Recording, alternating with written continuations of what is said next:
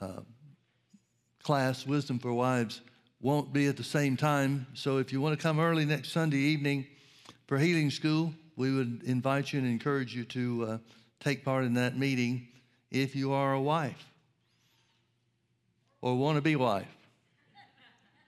or whatever. Let's pray. Father, we thank you so much for your word. We thank you that it's true, and because it's true, we declare that all of our needs are met according to your riches and glory by Christ Jesus. Thank you, Father, that as we give, it's given back to us. Good measure, pressed down, shaken together, and running over, do men give unto our bosom. We thank you that the windows of heaven are opened unto us because we're tithers, and you are pouring out a blessing upon us that there's not room enough to receive. Thank you, Father, for making all these things so. Thank you for spectacular increase in Jesus' name. Amen.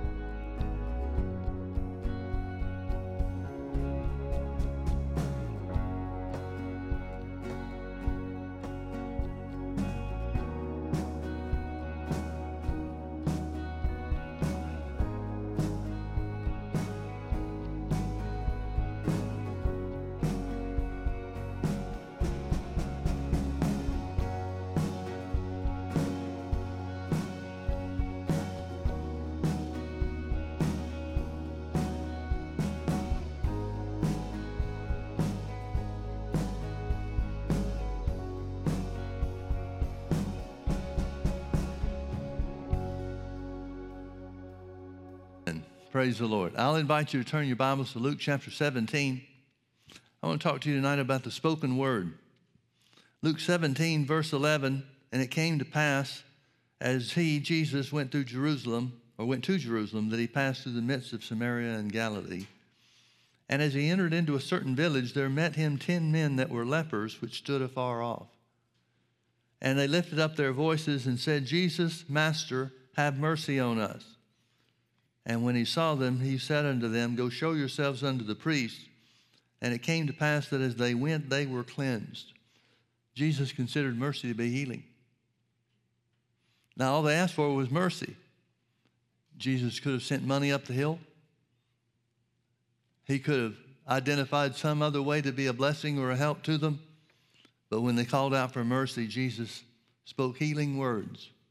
Go show yourself to the priests. And it came to pass that as they went, they were cleansed. I'm not sure how much, how far they got away, or how far away they got, but it indicates it didn't happen uh, instantly. It wasn't something that took place immediately, but they were cleansed as they went. And one of them, when he saw that he was healed, turned back and with a loud voice glorified God, and fell down on his face at his feet, giving him thanks. And he was a Samaritan. So apparently, he's glorifying God from afar on his way back to Jesus and gets to where Jesus is and falls down at his feet. And Jesus answering said, Were there not ten cleansed? But where are the nine? There are not found that returned to give glory to God, save or except this stranger. And he said unto him, Arise, go thy way, thy faith has made thee whole. Now, I may be reading a little bit into this story, but it seems to me that Jesus is telling them when he says, Arise and, and um, well, how did he say it? Thy faith has made thee whole. That's an indication to me that he got something more than the other nine did. We see in other places, there's at least one other place in the Gospels where it talks about the maimed being made whole. Well, leprosy eats away at your body parts. And there's no way to know, but we would expect that if he's been a leper for any period of time, there are certain parts of his flesh that had been eaten away by this dreaded disease. I like to think that Jesus restored him and made him whole, replaced whatever had been eaten away by this leprosy. Now, I can't prove it, but you really can't disprove it either. The way Jesus talked to him implies that because of his action that was unlike the nine, he got something that they didn't get. But at any rate, notice how their healing came. Jesus simply cried out and said, Go show yourself unto the priests. Now, the Old Testament law concerning leprosy, it gives very specific and detailed instructions on what was uh, the procedure if a leper was cleansed. And you, I can see that uh, being made plain the way that it is in the Old Testament in the book of Leviticus uh, for one very big reason, and that is those that were uh, con- those that contracted leprosy were forbidden from general mingling with the public, so to speak. They went to leper colonies or leper places where nobody else would go because it was such a highly contagious disease. And so you can well understand that if a person's leprosy was not visible, even if they had been known as a leper before, they could just say, Well, I'm, I'm healed, I'm clean. But there was an inspection that the priests were responsible for when a leper was cleansed. And that's what Jesus is saying when he said, Go show yourself to the priest. He's saying, Go fulfill the law of Moses and the instruction that the law gives about when a leper is cleansed, which would include a thorough examination by the priest, an offering of a turtle dove or, or some type of animal as a sacrifice and as an atonement. So when Jesus says, Go show yourself to the priest, he's literally saying, You are healed. Now, when they turned to go to the priest, they didn't look any different. When they went their way on uh, to go to the priest, they didn't feel any different. But it says that as they went, they were cleansed. I'm not sure exactly how that happened, but I know it was the power of the word that they took hold of by their faith or through their faith that brought them to wholeness, or at least freedom from the leprosy. Now turn with me to John chapter 4. We'll start reading in verse 46. It says, So Jesus came again into Cana of Galilee, where he made the water wine.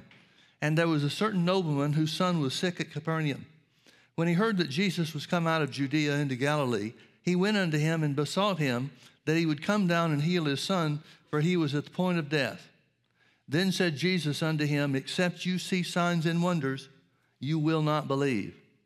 The nobleman said unto him, Sir, come down ere or else my child dies. And Jesus said unto him, Go thy way, thy son liveth. And the man believed the word that Jesus had spoken unto him, and he went his way. And he was now going down, as he was now going down, his servants met him and told him, saying, Thy son liveth. Then he inquired of them the hour when his son began to amend. And they said unto him, Yesterday at the seventh hour the fever left him. So the father knew that it was at the same hour in which Jesus said unto him, Thy son liveth. And he himself believed, and his whole house. Now, when Jesus says, Go your way, your son lives, it's in response to the man wanting Jesus to come and lay hands on his son. Now, that phrase in, uh, what is it, verse 48, where Jesus says, Except you see signs and wonders, you shall not believe. Except you see signs and wonders, you shall not believe. Apparently, and you judge this for yourself because there's not clear cut evidence one way or the other. But apparently, as I read this, it seems to me that Jesus is saying, You're looking for something to happen before you believe. But Jesus knew that that's not the way faith works. Faith works by believing before you see, believing in your heart according to what the Word says, not according to what you see or feel. And so, Jesus, trying to instill faith in the man so that his son will live, if you think about it, if Jesus had left with the guy and walked down to his house, his son very well may have died before he got there. And unless he can get the Father in faith, there's nothing Jesus can do about it. You remember in Mark chapter 6 when Jesus went to his own hometown of Nazareth. Luke chapter 4, telling about the same story, tells us what he preached. He preached that he was anointed of God to heal the sick to bring recovering of sight to the blind, to deliver those that are infirmed, and so forth. But it says in Mark chapter 6, verse 5, Jesus could in his hometown of Nazareth do no mighty work. Doesn't say he wouldn't, it says he couldn't. He could there do no mighty work. Except he laid his hands on a few folks with minor ailments and got them healed. And he marveled because of their unbelief. He marveled because of their unbelief. Now, folks, I got to tell you, it seems to me that in John chapter 4, concerning the nobleman's son, Jesus is trying to avoid the same results with the nobleman that he got in Nazareth. Because if he goes down with the, with the Father, if he goes down to where the Son is, if Jesus could not in Nazareth do any mighty work because of their unbelief, the Father's not in belief, He's not in faith in any way. And so Jesus wouldn't have been able to do anything for His Son either. See, it looks like on the surface that perhaps Jesus is putting the Father down, except you see signs and wonders you won't believe. But Jesus is smart enough to know that if he can't get the Father in faith, whether he's there present or not, nothing's going to happen for him. So, what does Jesus do? He speaks the word. He says, Go your way, your son liveth. Now, the, the uh, Greek translation on this, or the literal translation on this, is um, an either or situation. From the language and the use of the words where Jesus said, Go your way, your son lives, you can't tell which of these two ways that it would have been. Jesus could be saying, Go your way and your son will live. Or he could be saying, Go your way, your son is fine. We don't know which one.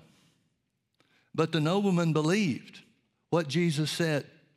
So whether he believes that his son has already been uh, touched by the power of God, or if he's saying, or if his attitude toward this is, if I go, then my son will be made well.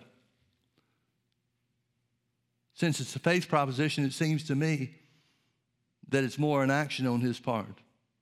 His part is to go. Jesus said, Go your way, and your son will live. So he does. He goes his way, and he meets a servant that's coming from his house, saying to him, Your son lives. Then the man found out what time that it worked, and he found that it was the same time that Jesus spoke the word. Now, here are two examples where the word of God was spoken Miraculous results came not as a result of laying on of hands, and laying on of hands is the primary way that Jesus did minister healing. There's more about, in the four Gospels, there's more uh, spoken of Jesus laying hands on the sick than any other way that he ministered. It's certainly a valid way to minister, it's not the only way, but it's one way. And it seems in Jesus' case, it was the primary way that he, that he ministered healing to people. But here you've got two examples of the Word of God bring, bringing miraculous results, miraculous results in healing without the physical touch. Let's look at a couple more. Turn with me now to Luke chapter 5. Beginning in verse 17, and it came to pass on a certain day, as Jesus was teaching, that there were doctors and Pharisees. Uh, there were Pharisees and doctors of the law sitting by, which were come out of every town of Galilee and Judea and Jerusalem, and the power of the Lord was present to heal them.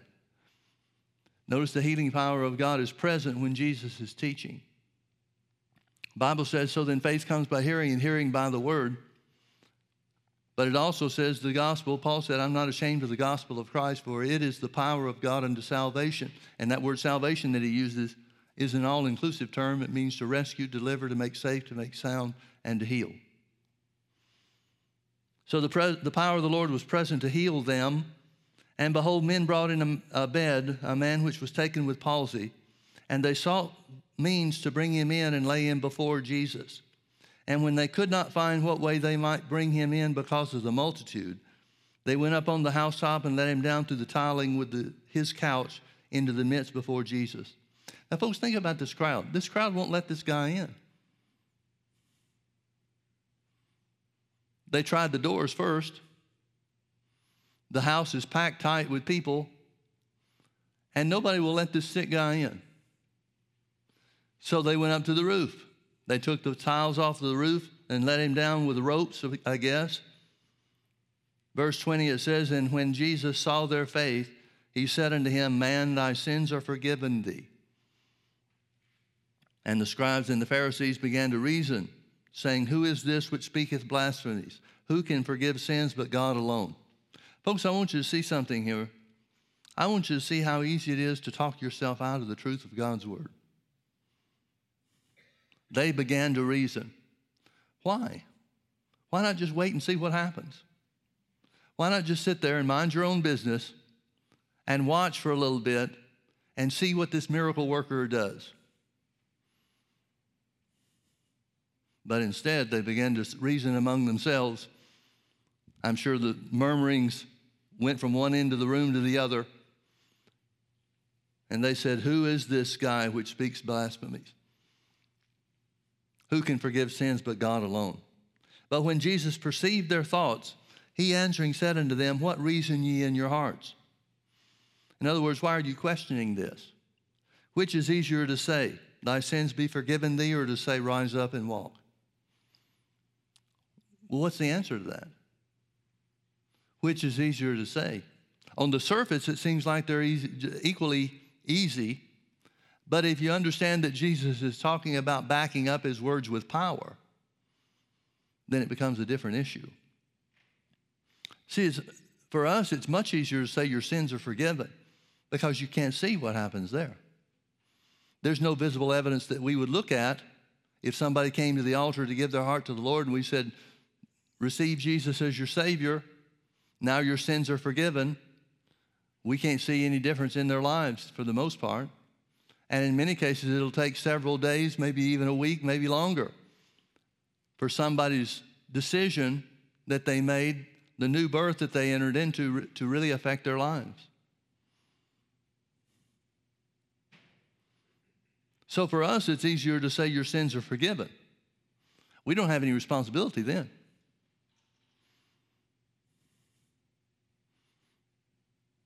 But the real place, the real place of power is to say you're healed from your sickness. So Jesus asked the question which is easier to say, your sins are forgiven, or rise, take up your bed, and walk?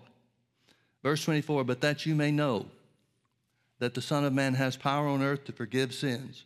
He said unto the sick of the palsy, I say unto thee, arise and take up thy couch and go into thine house. And immediately he rose up before them and took up that whereon he lay and departed to his own house, glorifying God. And they were all amazed and glorified God and were filled with fear, saying, We have seen strange things today. Now, the Bible tells us in Romans chapter 5, verse 12, Wherefore, as by one man's sin, talking about Adam's sin in the Garden of Eden, wherefore, as by one man's sin, death entered the world by sin and passed upon all men.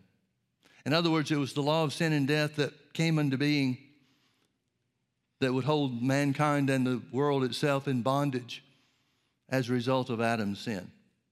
We've got another example of that over in John chapter 9, where Jesus comes and his disciples come upon a man that was born blind. And they asked the question they said, Who sinned? Was it this man or his parents that he was born blind? See, they knew that sin was the root cause of sickness. And Jesus doesn't dispute that. He said, Neither one. It was neither this man's sin nor his parents' sin. But I'm sent of God to do the works of God while it's still day. The night comes when no man can work. And so he did the works of God by healing the man that was blind.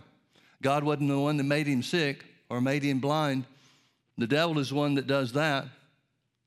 But Jesus worked the works of God in his life by making a little mud, spitting on the ground, making a little mud pack, putting it in his eye, and telling him to go wash in the, off in the pool of Siloam, and he came back seeing. Well, if they knew that sin was the root cause of sickness in John chapter 9, they'd have to know that sin is the root cause of sickness. In where are we? Luke chapter 5? The Pharisees would know that too. So when Jesus says, which is easier to say? For the Pharisees, they believe it's easier to say, rise, take up your bed, and walk. Now, they don't claim to have the power to do that. They don't really even believe the power Jesus has to do that comes from God. But for them, it's easier to say, rise, take up your bed, and walk. But Jesus, knowing that, prove something to them if they were willing to see it. Notice what he said. that you may know, verse 24, but that you may know that the Son of Man has power on earth to forgive sins. He said unto the sick of the palsy, I say unto thee, arise and take up thy couch and go into thine house. And immediately he rose up before them and took up, up that whereon he lay and departed to his own house, glorifying God. In other words, Jesus is saying the power to forgive sin breaks the hold of the bondage of sickness and disease. The power to forgive sin makes the sick whole. It's all the same because sin is the root cause of sickness and disease. Now, that doesn't mean it's individual sin, doesn't mean personal sin. And that's what Jesus was telling his disciples in John chapter 9. It wasn't this man's sin that caused him to be born blind. It wasn't his parents' sin that caused him to be born blind. Well, then whose sin was it? It was Adam's sin. It was Adam's sin that opened the door to sickness and disease in the earth. But the same power that heals the sick is the power that forgives sin. Well, folks, if you look at the Bible and follow closely what the Bible tells us about the sacrifice of Jesus, the same blood that was shed to pay the price for sin was the blood that was shed to pay the price for sickness and disease. It's all the same as far as God's concerned. Now, the receiving of those things may manifest in different ways. See, salvation, or what we know of as the new birth, coming into the family of God, that's an instantaneous thing that takes place. The healing of the body is not necessarily in, instant in every case. Sometimes it is, and we seem to magnify those times more than others. But not all healing is instantaneous, even as we saw with Jesus. The ten lepers were cleansed as they went. That wasn't an instant healing. And the nobleman's son began to amend from the hour Jesus said, Go your way. Well, beginning to amend means he started getting better. So that wasn't an instantaneous thing either.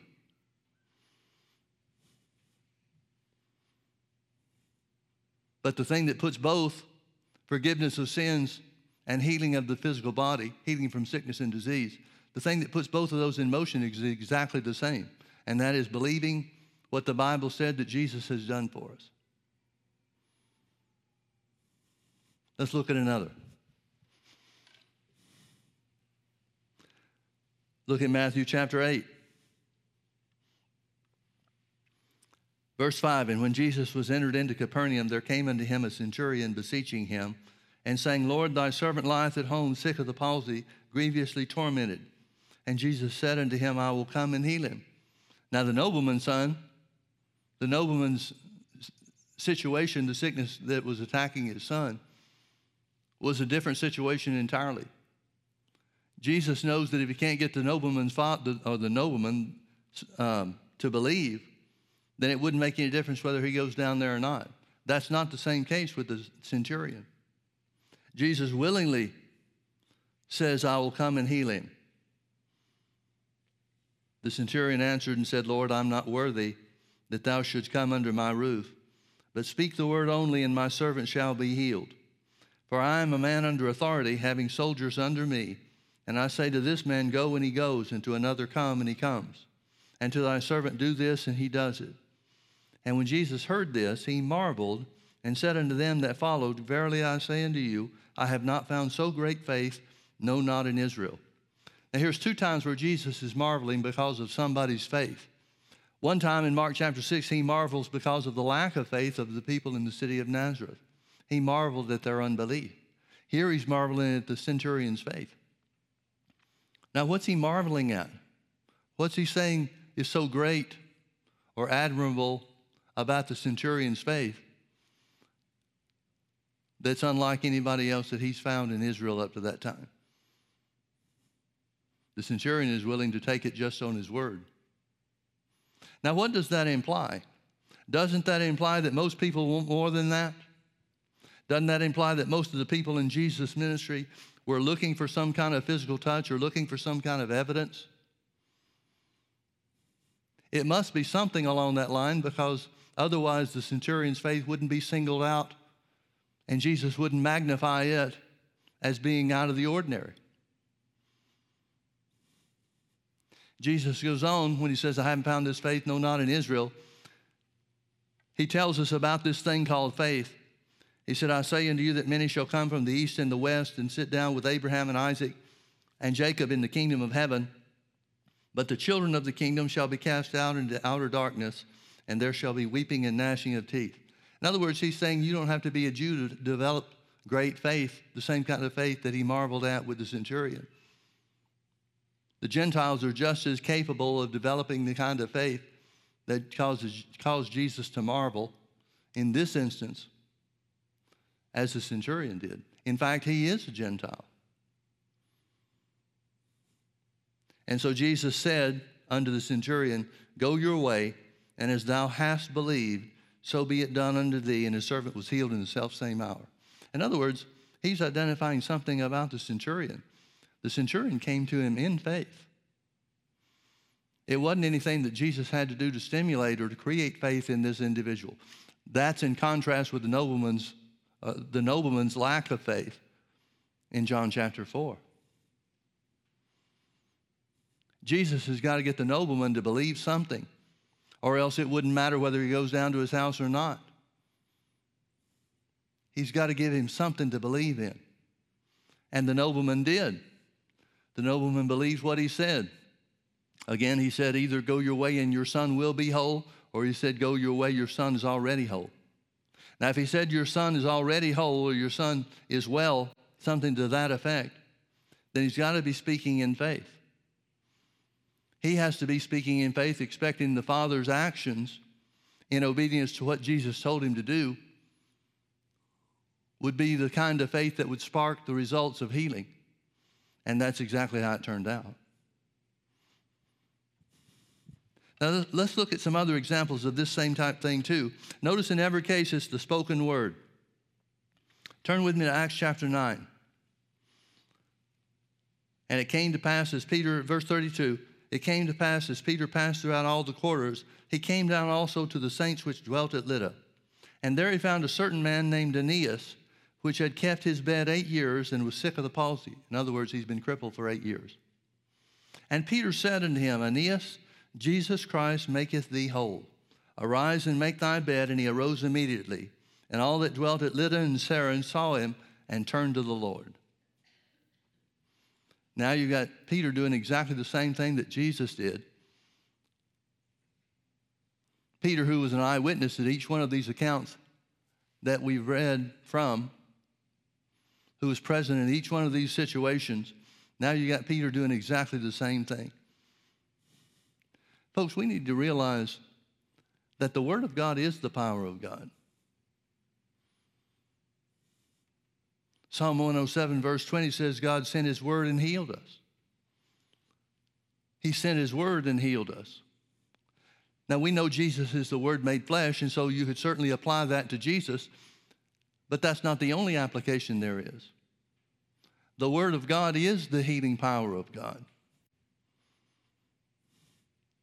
The word of God is always anointed. It's never void of power. And for that reason, Isaiah 55 11 says, My word shall not return unto me void. Void of what? God said, The word shall not return void of power, but it will always accomplish what it was sent to do and prosper in the area that the word covers. In other words, healing scriptures always produce healing. The power of God is always on healing scriptures to produce healing. Now, whether or not it does produce healing depends on the faith or the willingness of the individual, the recipient, to, to take hold of. If they're willing to believe in their heart and say with their mouth or operate in this thing called faith. But the word always has power. I think that's the reason why Jesus marveled at the unbelief of Nazareth. One of the things he said, I think it's Luke that brings this out more clearly and distinctly in Luke chapter 4. One of the things that Jesus said is, I know he's speaking to the crowd after identifying himself as being the anointed one. And really, he uses a messianic scripture from Isaiah 61 that everybody in the synagogue, particularly the, the uh, rabbi, everybody there would recognize that Jesus is saying, the scripture that speaks to the Messiah is uh, talking about me. He said, This day this scripture is fulfilled in your ears. And the people start to murmur, they start to wonder. And they said, How can this guy be the Messiah? We know who his parents are. The Messiah is to be born of a virgin, but we know Mary and Joseph, who lived here in our town. We know of his brothers and his sisters who are here now with us. He can't be the Messiah. Jesus continues, He said, I know what you're thinking. You're thinking that I should do, you want me to do the same works, the same miracles, the same healing works that you've heard that I did in Capernaum. You want me to do those here. And if they'd been willing to believe what he said, he could have done those same things there. So here's Jesus in his hometown of Nazareth reading messianic scriptures and saying they apply to him. He knows they've heard of the healings and the miracles that have taken place in Capernaum, but still the people won't believe. Still the people won't believe. I know I've said this a couple of times already, but that's what I think is so significant about the story of the nobleman and his son. Because whether Jesus goes down to where his son is, his physical presence or the power or the anointing that's on him is no guarantee that the son will be made whole. But for the father to believe, that brings the guarantee of the results. So Jesus had to do something to spur him to believe. What does he have to do to get you and I to believe? We'd like to answer that and say, oh, we believe. We're in complete faith. The same kind of faith as the centurion. And I hope that's true for you and me both. But, folks, unless God can get us to move from the place of unbelief to the place of faith, it doesn't matter how powerful God is. It doesn't matter what miracle working power the Word of God contains. Jesus said to the Pharisees on one occasion, He said, You make the power of God of none effect by your traditions. In other words, He's saying, because of the things that you choose to believe in instead of what the Word says, you strip the Word of God of power or the available power that should and could work in your own life.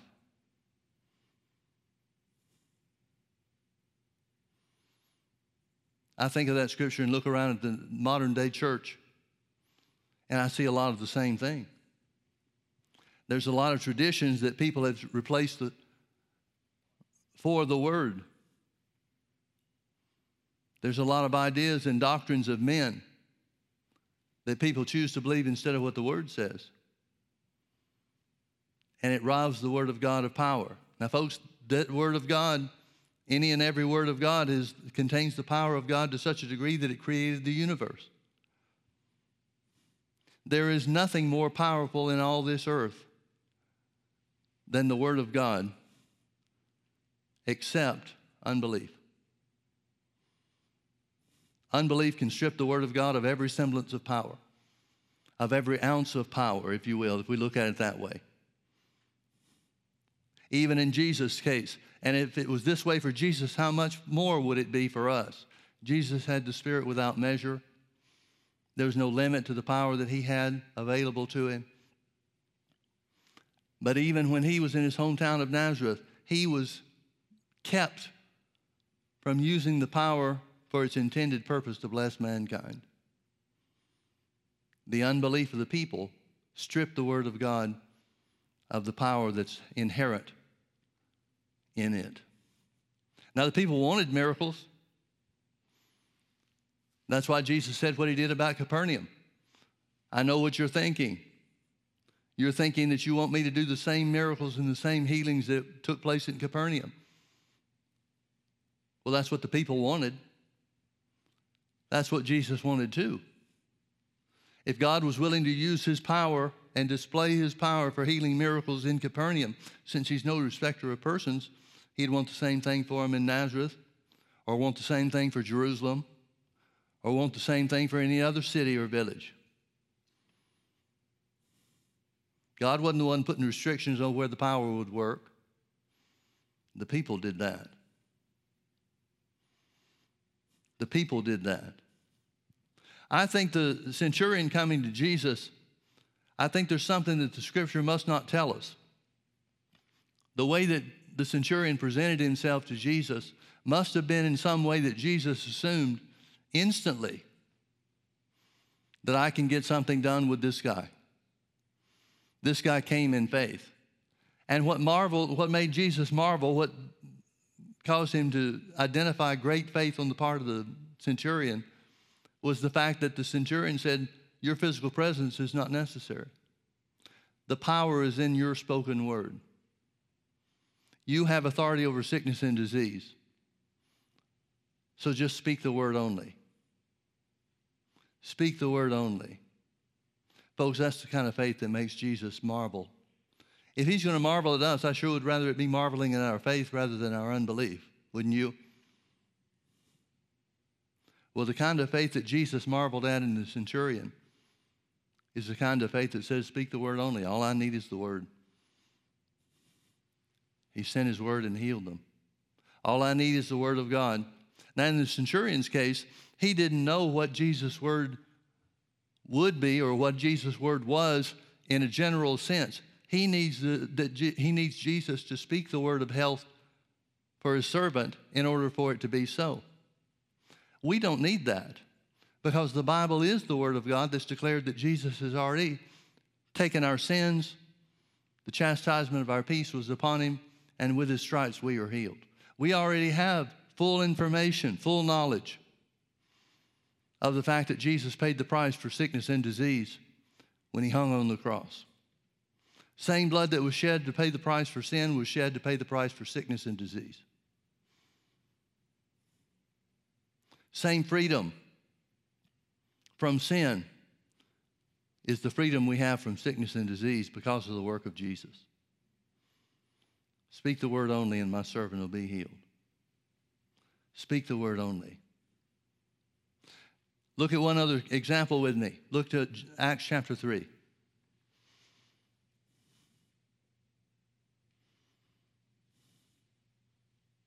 Verse 1 Now Peter and John went up together into the temple at the hour of prayer, being the ninth hour, and a certain man lame from his mother's womb was carried, whom they laid daily at the gate of the temple, which is called Beautiful, to ask alms of them that entered into the temple. Who, seeing Peter and John about to go into the temple, asked an alms. And Peter, fastening his eyes upon him with John, said, Look on us.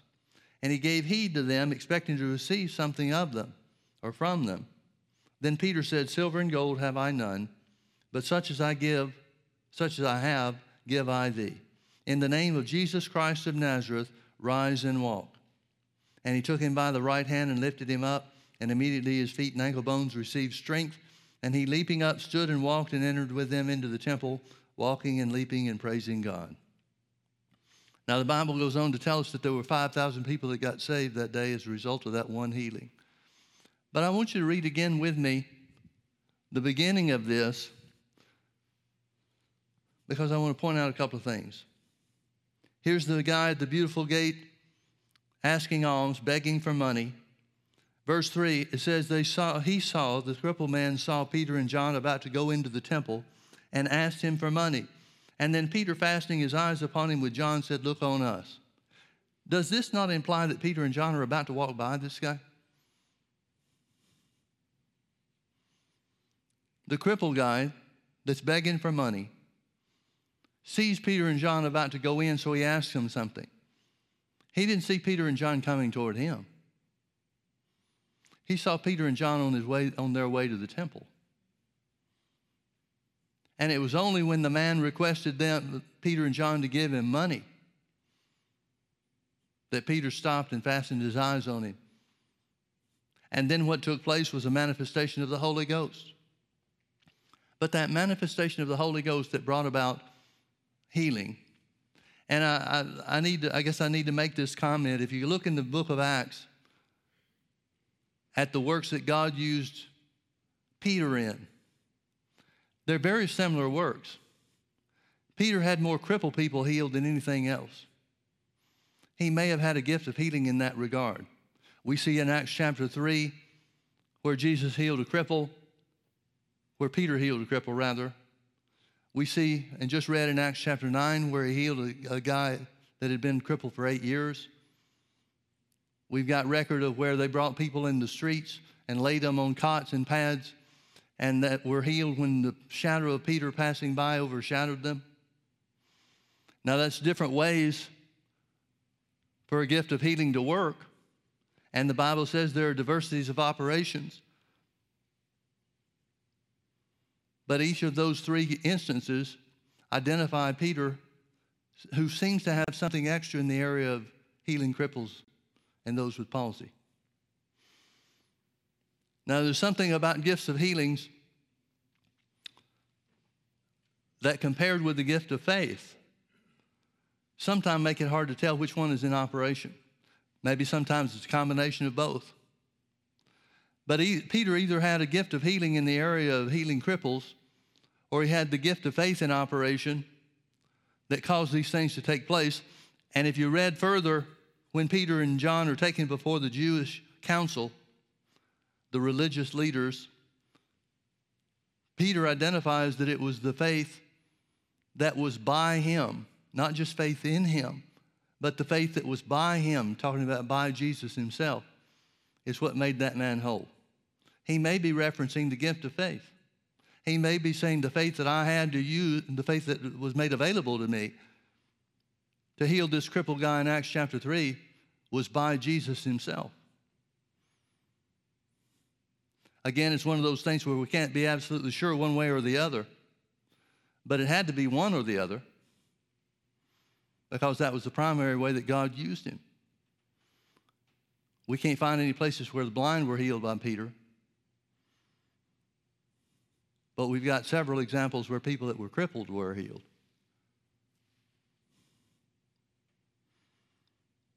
But it looks to me like Peter and John are about to pass this guy by. They're on the way into the temple. The cripple at the beautiful gate is arresting them, slowing them down by asking an alms. And then that's when the Holy Ghost moves. Now, whether he moves through a gift of faith or whether he moves through a gift of one of the, a special gift of healing for cripples, we don't know for sure. But we know what the end results were. Peter fastened his eyes on him with John and said, Look on us. And he gave heed unto him, unto them, Peter and John both, expecting to receive something of them. Then Peter said, Silver and gold have I none, but such as I have give I thee. In the name of Jesus Christ of Nazareth, rise up and walk. And he took him by the right hand and lifted him up, and immediately his feet and ankle bones received strength. And he, leaping up, stood and walked and entered in with them into the temple, walking and leaping and praising God. Is this the first time Peter and John have seen this guy? Says he was laid daily at the gate of the temple called Beautiful. It tells us that Peter and John went up to the temple at the hour of prayer. So they're in the habit of going there every day. I wonder how many days they passed by this guy without this taking place. There's no doubt they've seen each other. The crippled guy may not know Peter and John, but everybody that goes into the temple knows about the crippled guy. He's so well known, probably because he's been there for such a length of time that everybody in the city knows him or knows who he is.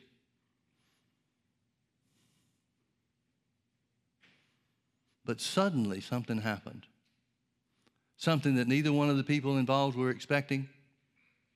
I'm sure Peter wasn't expecting anything because if he had been, then the Bible would have done us a disservice by not telling us that Peter had either had a vision or something and was headed straight for him to minister the healing power of God to him.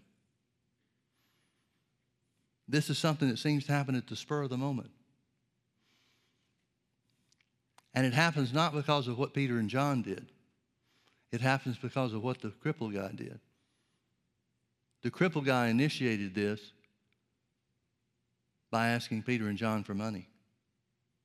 And then the Holy Ghost moved. See, the crippled guy thinks his greatest need is money. The Holy Ghost gave him something that was worth a whole lot more than that. Such as I have, give I thee. I love that. Such as I have, give I thee. They knew what they had. They had the healing power of God. They had the power of the resurrected Christ.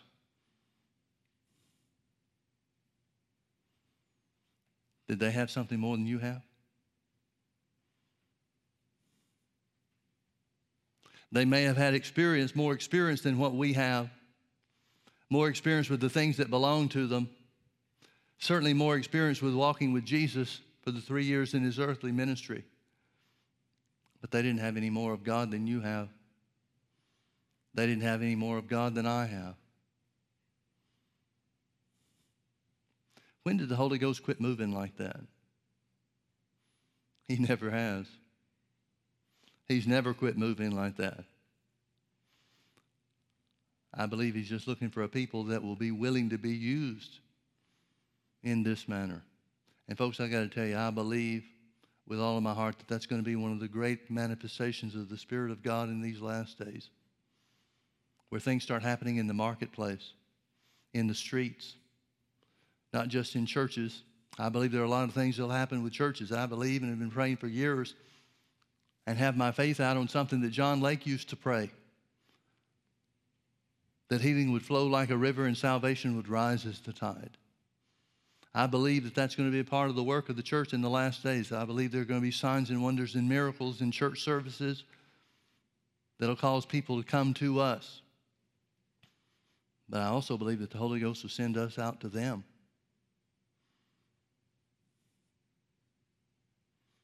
Can you imagine how just a couple of those things would turn the world upside down? Well, here in Acts chapter 3, that one simple example of the power of God, how long did it take?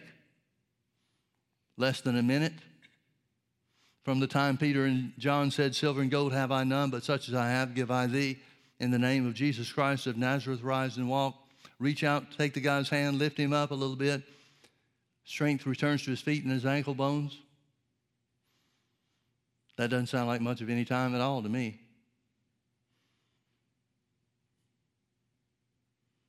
And that one incident brought 5,000 people into the family of God.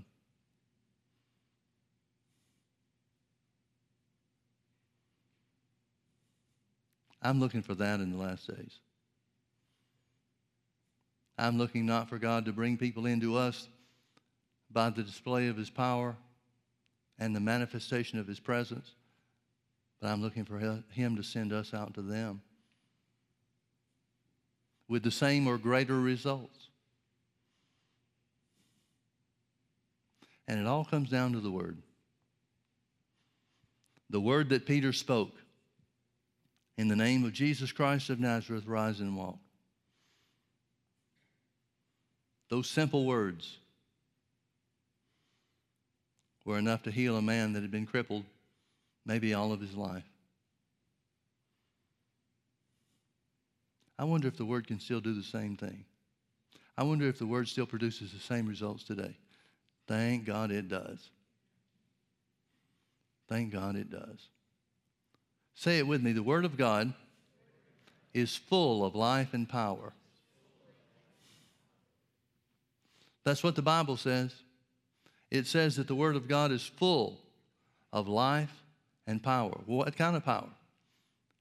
Delivering power to those that need to be delivered, healing power to those that need to be healed, restoring power to those that need to be restored, power for whatever you and I need, power for whatever the world needs.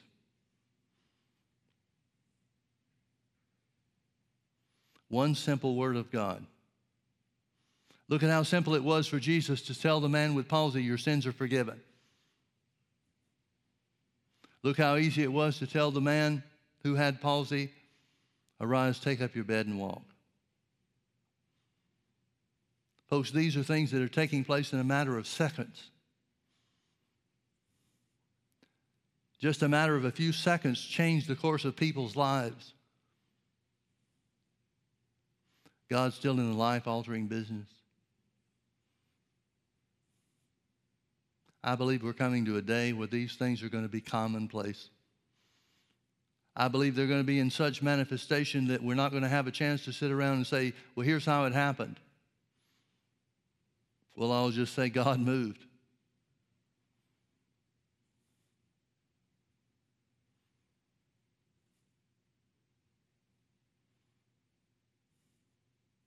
Such as I have, give I thee. We need to come to the place where we know what we have. We'll never be able to give somebody something unless we know what it is. We'll never be able to give something to somebody that we don't have. But thank God we've got the Creator's life, life force residing on the inside of us.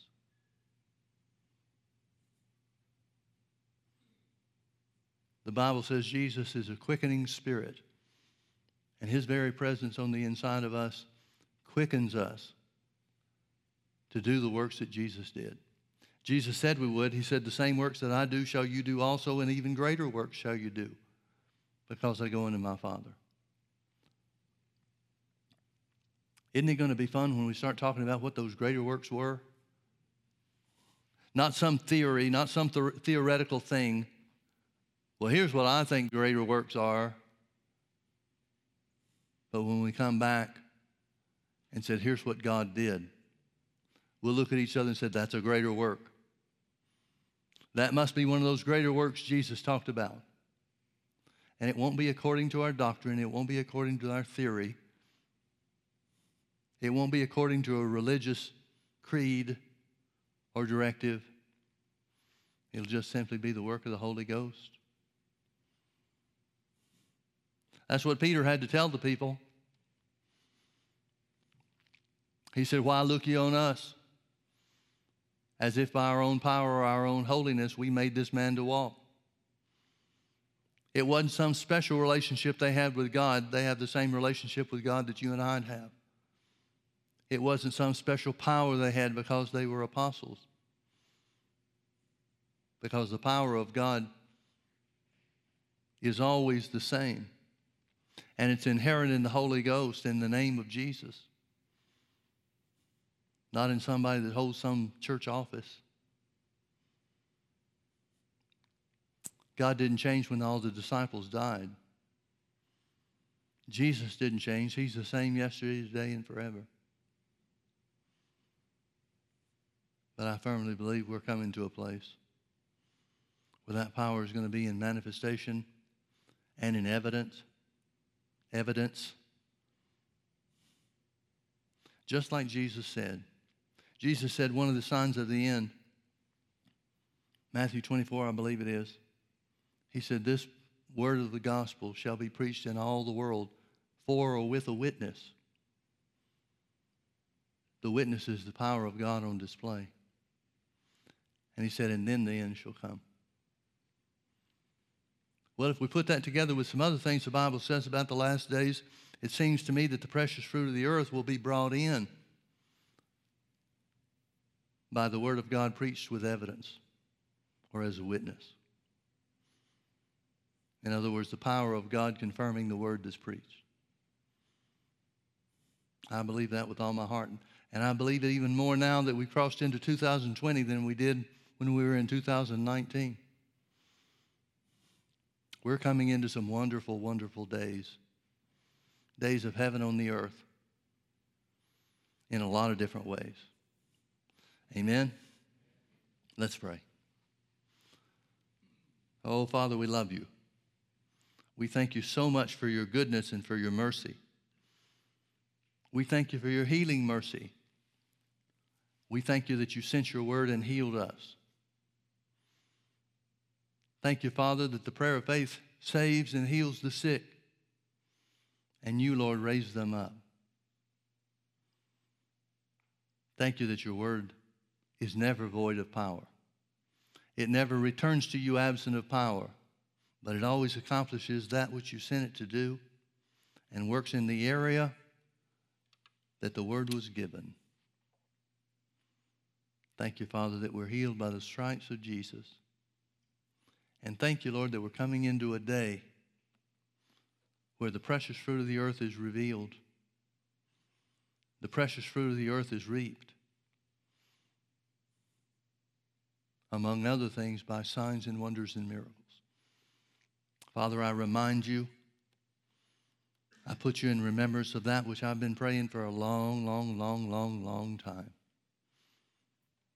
I thank you that healing flows through our church like a river and that salvation rises as a tide. In Jesus' name, amen. Amen. Thank you so much for being part of our church family. We love you. Have a great week.